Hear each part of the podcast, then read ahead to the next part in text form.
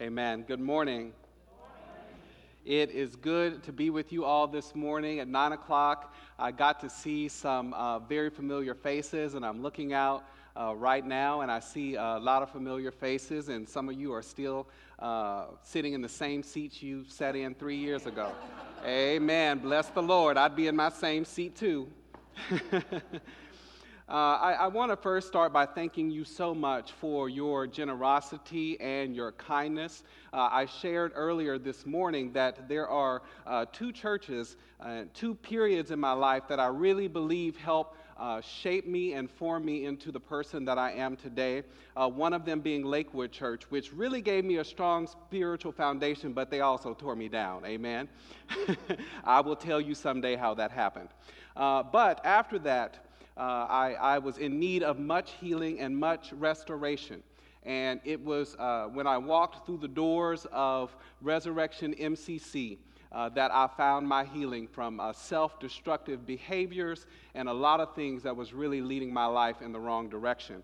And so, uh, as we began to uh, think about the topic of healing today, I want us to think more about uh, it being a holistic topic of healing in the sense that it is not just about our physical bodies that I want to talk about in healing today.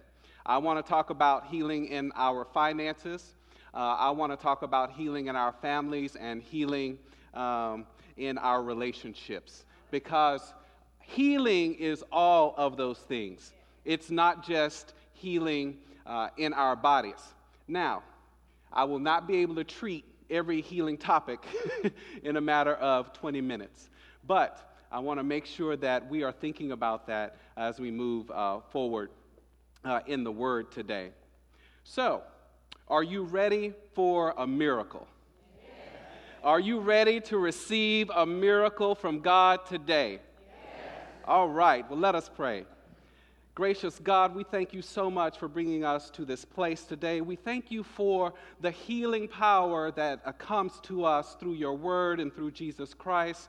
We thank you for your healing power that surges through this church. Now, God, I pray that you will let the words of my mouth and the meditations of all of our hearts be acceptable in thy sight. In the name of Jesus, our Lord, our rock and Savior. Amen.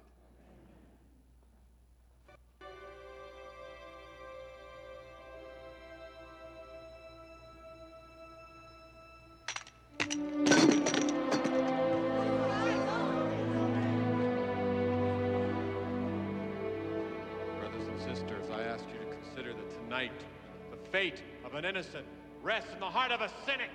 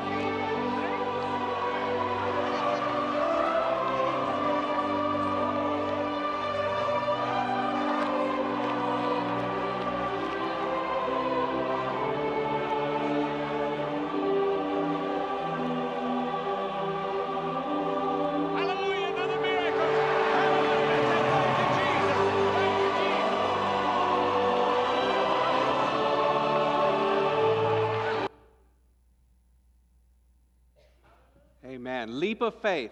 How many of you remember that movie?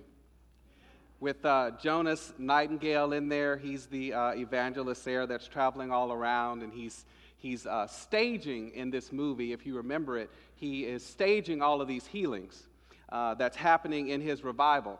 But this clip is a clip of the one healing that he did not stage.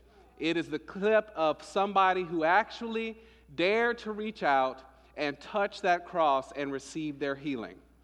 so it is very possible, and I want to I wanna put this to you it is very possible that there are instantaneous healings that do take place. Uh, I have seen them happen. I have heard about them happening. Uh, and, and so instantaneous healings are possible. But I think when I watch that video, one of the things that comes to mind for me is all of the people who pray to God for healing from cancer, from AIDS, healing in their, from poverty, praying for it, seeking God for it, having faith for it, and yet it doesn't happen for them. It doesn't work out the way that they think it should be working out for them. This morning, I, I, began to think about, and I mentioned in the sermon earlier this morning, that there's four types of people that I've run across in my experience. The first group of people will say this We have to trust solely in science. Science will give us all of the answers. Science and medicine is the only thing that can heal you. If the doctor, science, says that your prognosis is two months, then that's all we have to rely on. There's that group. Then there is the second group, and a lot of my friends are in this second group, and they're academics, and thank God for academics, they have to ask questions, but that's the second group. They ask a whole lot of questions. What about this? And what about that? And why didn't this work for that person? Or why did that work for this person? What's the difference? Maybe Boyd, who was healed in this video, something happened in his brain that caused his legs to line up. What, what happened? And what we can't consider that that was God. So the people who ask a lot of questions, they ask so many questions, sometimes they slip into cynicism. They end up in a place of doubt because they keep asking questions instead of growing in their faith. Now, this third group, they are my people too. I love them a lot. But this third group, oh, they're the holy rollers. Oh, they've got enough faith to move a mountain, their mountain, your mountain, and everybody's mountain. they, they could quote every healing scripture in the Bible. They can tell you when you when you, you say, well, how are you doing today, Sister Jones? Oh, I'm fine. I'm blessed and highly favored. I'm healed. Y'all know who I'm talking Y'all, uh, look, am I telling the truth? Don't you know some people like that? And then there's this last group, and that's the group that I really hope all of us can move to today. Uh, Dr. King, when he was going through all of his studies, Dr. Martin Luther King Jr., he began to struggle with liberalism and thinking about, and when I say liberalism, I mean the Christian, the Christian liberalism that has this overwhelming optimistic view that we can fix everything ourselves. Right? And he was struggling with that and then his upbringing, which was very orthodox, which said, you know, when they would, the old folks would sing, Jesus, prop me up on my leaning side, Jesus, right?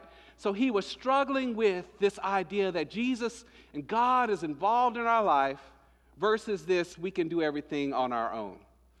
The conclusion that he arrived at is that we cannot do without either one that it is in a synthesis of ideas that we find the answers. So that is what I would put to us this morning. We need the science because we need the medicine. We need the questions because without the questions, we would not be able to lead to doubt because you will only know what faith is if you have experienced doubt. Are there any doubters in the house?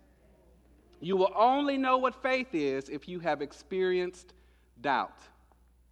And we need the holy rollers. I said this this morning. I said my prayer for us is that we can get to a place to where we can have some Bible thumping, scripture quoting Christians around here. I just want to come in here. If I tell you I'm sick, I want somebody to say, Let me lay my hands on you in the name of Jesus. That is a place that we deserve to be in. That is something that we have lost, quite frankly, and we've surrendered that power to someone else. But that is what we deserve God has given us that same authority and that same power. Why not believe that we can activate it in this place? You know, I think about a lot of the problems that um, some people have experienced in not being able to receive their healing or things not working out in the way that they want to. When uh, uh, Reverend Janice called me and she said, Well, uh, I, want, I want you to, we want you to come out and preach and, and let me tell you what, which topics we have. And I said, Oh, wow, that's great. I'll take healing. I was just so excited about taking the healing topic. But Lord, as I began to study and think more about it, I said, I've just bit off more than I can chew. What am I going to do with this? There's a great quote uh, in the book that you all have been going through. And uh, this quote has um, it, a lot of truth to it, but it's kind of hard for us to swallow. It says, What about the fact that not everyone who receives prayer is healed? The most straightforward answer to this perplexing question is, I don't know. And I said, Lord, you, you, somebody in this book better know I got to get up and preach this sermon to these people. somebody go tell me something. She goes on to say, I think desperately so that every single person who sought healing prayer were instantaneously or totally healed. But it simply does not happen that way.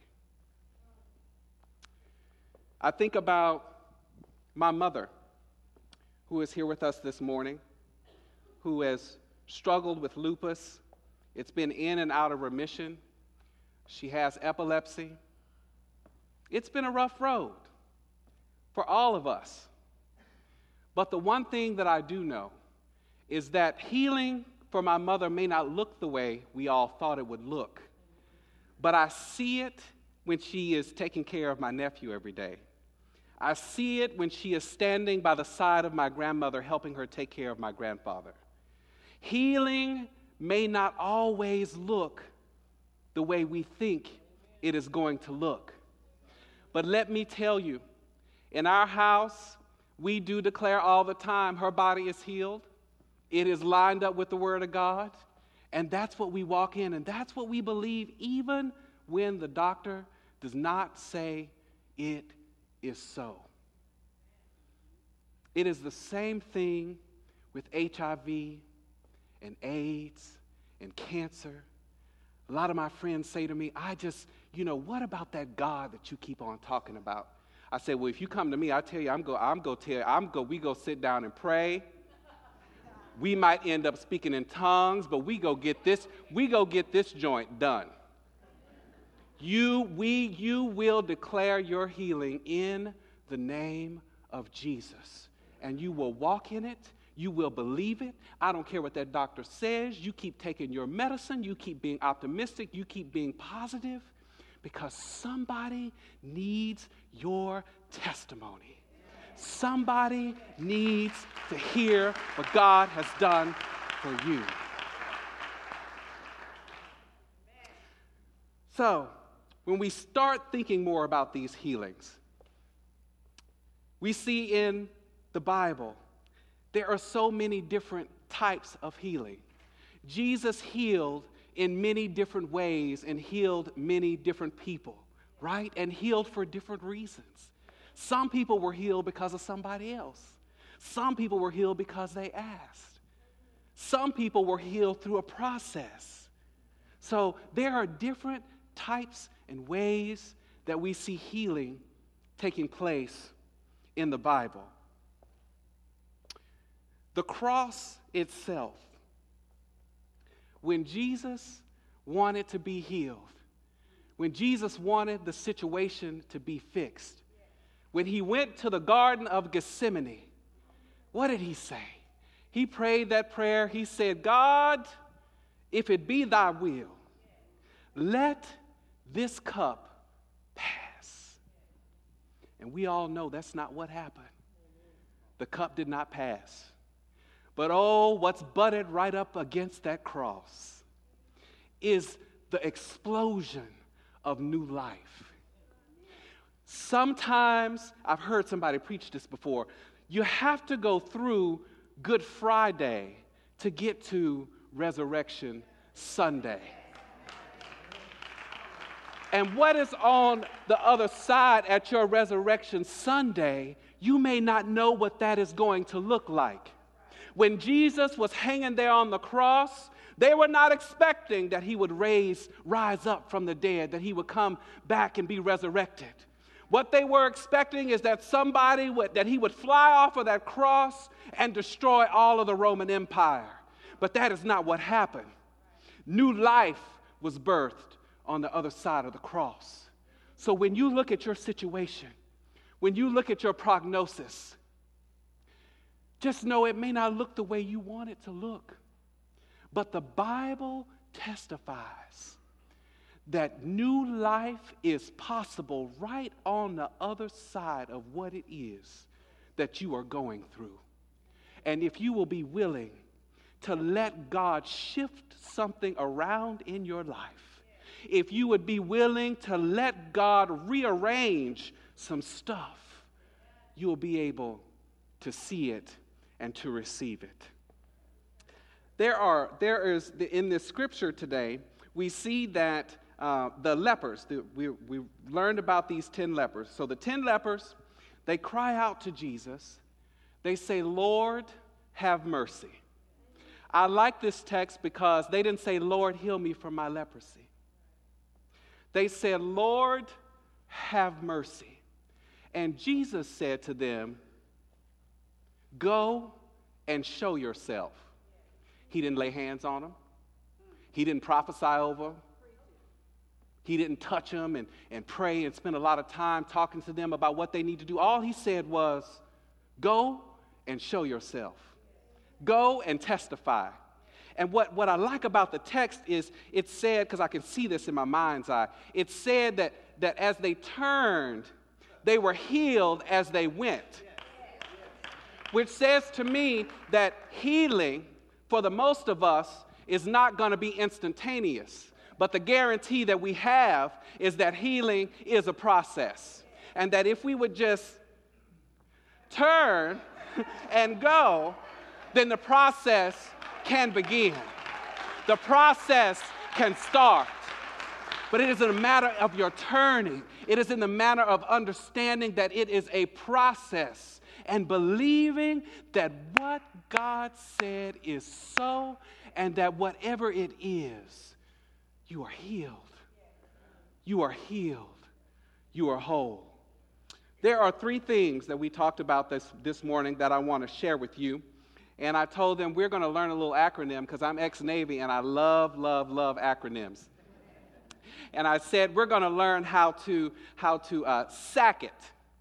And so I have it, it's called SAC TT. Can you say that with me? SAC TT. The S stands for surrender. I used to hear my great grandmother say, Baby, I am so tired of being sick and tired. When you get to that place, that's a good place to surrender. When you get sick and tired of being sick and tired of that job, when you get sick and tired of being sick and tired of that cancer and not knowing what to do next, when you get to the place of being sick and tired and sick and tired, it is a good place to say, God, you know what? I don't have the power. I don't have the way forward. I don't know what I'm going to do next, but I just, I surrender. I just give this to you because there is nothing else that I can do with it. I don't know what else to do with it. And this is, this is, this is what's interesting about surrendering.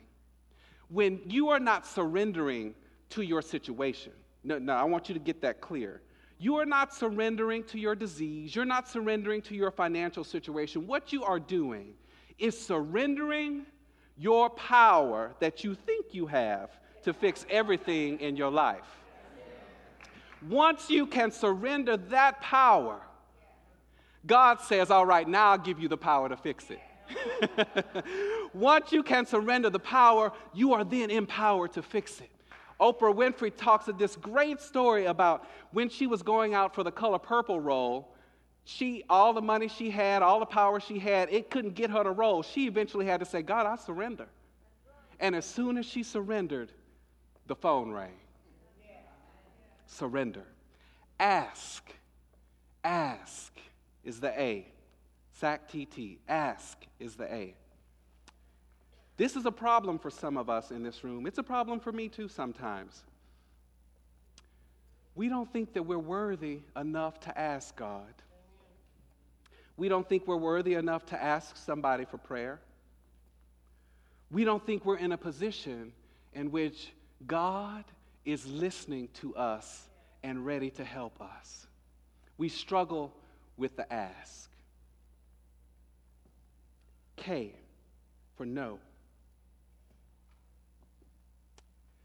We have got to learn to know that we know that we know that God means for us to have total prosperity in our health, in our home, and that that is God's will for us. And that when we ask, we must know that we have been heard. We must know that it has happened. So after you have surrendered and asked, then you just and go on your way and begin to walk in the healing. This morning I said, I want us to just begin to say, we're just going to sack it. We go sack cancer, we go sack AIDS, we go sack HIV, we, go, we are just going to sack all of those things that need healing in our lives. Just surrender it, ask, and know that it is done. And be expecting that you will see your healing. You will see new possibilities. Know this too, it may not look the way you want it to look. And that's where you have to be ready to see where God has wrought and worked a miracle in your life. TT, thanks. A lot of us struggle with this as well, too. You know, I remember there were days when I'd say, God, you know, if I could just get to this next income level, I'd get to it. Didn't show any thanks. I know I'm not the only one, that's why y'all quiet right now. but you understand what I'm saying. We forget what God has done for us. Every time I walk in this building, I give thanks because I remember I was, it said, Amazing grace, how sweet the sound that saved a wretch like me. I was a wretch when I walked in here. But I give thanks to God for this place. Thanks to God. The text says that uh, it says, uh, Where are the other nine lepers? Why didn't they come back to give thanks? This one came back to give thanks, and he was a Samaritan. In other words, when you see that in the text, that means a whole lot of you. And he was gay, and she was a lesbian, and he had cancer, and she was left for dead. It's you. Read yourself into it. It's you. Because a lot of people don't expect that you would give thanks and openly declare that God has done something amazing in your life. You hear them all the time on your job talking about God, but you are quiet. I do it, quiet. But we've got to start giving thanks even at that job for what God has done. And the last one is testimony, and I'm going to wrap up and finish and take my seat. I know y'all are ready for me to got brunch and a whole lot of other stuff to get to. testimony. There's an old African American spiritual called a Balm in Gilead. There is a balm in Gilead. What I like about there is a balm in Gilead is that we've got to get to the place to where we can say yes, or how some of my friends say, Yay, God, there is a balm in Gilead. Balm in Gilead. Balm meaning healing. Gilead meaning a place, the mount the heel of testimony. So I want you to get this. After you have sacked it and you have given thanks for it, you need to go and testify about it. Because the balm in Gilead, it is your testimony of healing. And your testimony of healing is not just for yourself. This is why we have to continue to come together and come to church because we got to share with each other about how God has healed each other so that other people are able to get the strength to survive through their problem.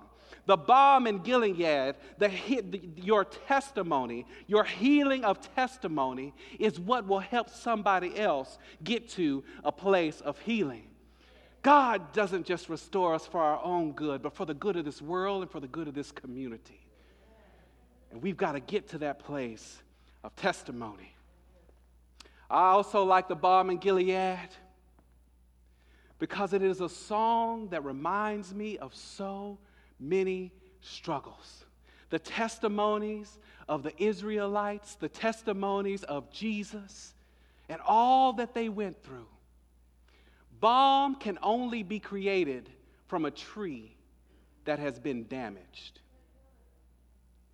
Healing can only be created in the place where there is damage.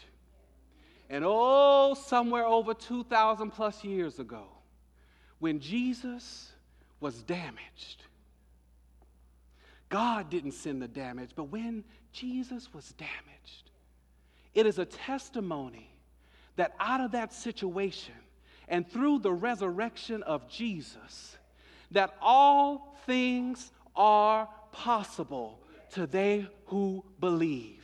In the darkest hour when Jesus hung there, they didn't know what was going to happen. But the reason the story is is the way it is is so that we can begin to see that God can do the impossible in our lives if we will allow her to do so. That is the place where we have to get to. There's a balm in Gilead to heal the sin sick soul. It's not just the sin sick soul, it is the body. There is a balm in Gilead to cure you of your sickness. There is a balm in Gilead to cure your finances. There is a balm in Gilead to correct your situation. No, your diagnosis is not your destiny. No, your prognosis cannot stop your progress. Seize it in the name of Jesus.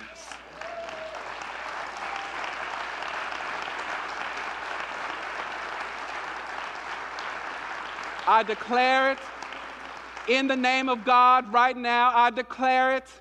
There is cancer we are sacking right now in the name of Jesus. There is AIDS that we are sacking right now in the name of Jesus. I decree and declare over your life that you are healed in the name of Jesus. Now begin to figure out what that means in your situation because that is what God wants. Let me stop. I got to stop preaching. Let me sit down. Let's sack it in the name of Jesus. Amen.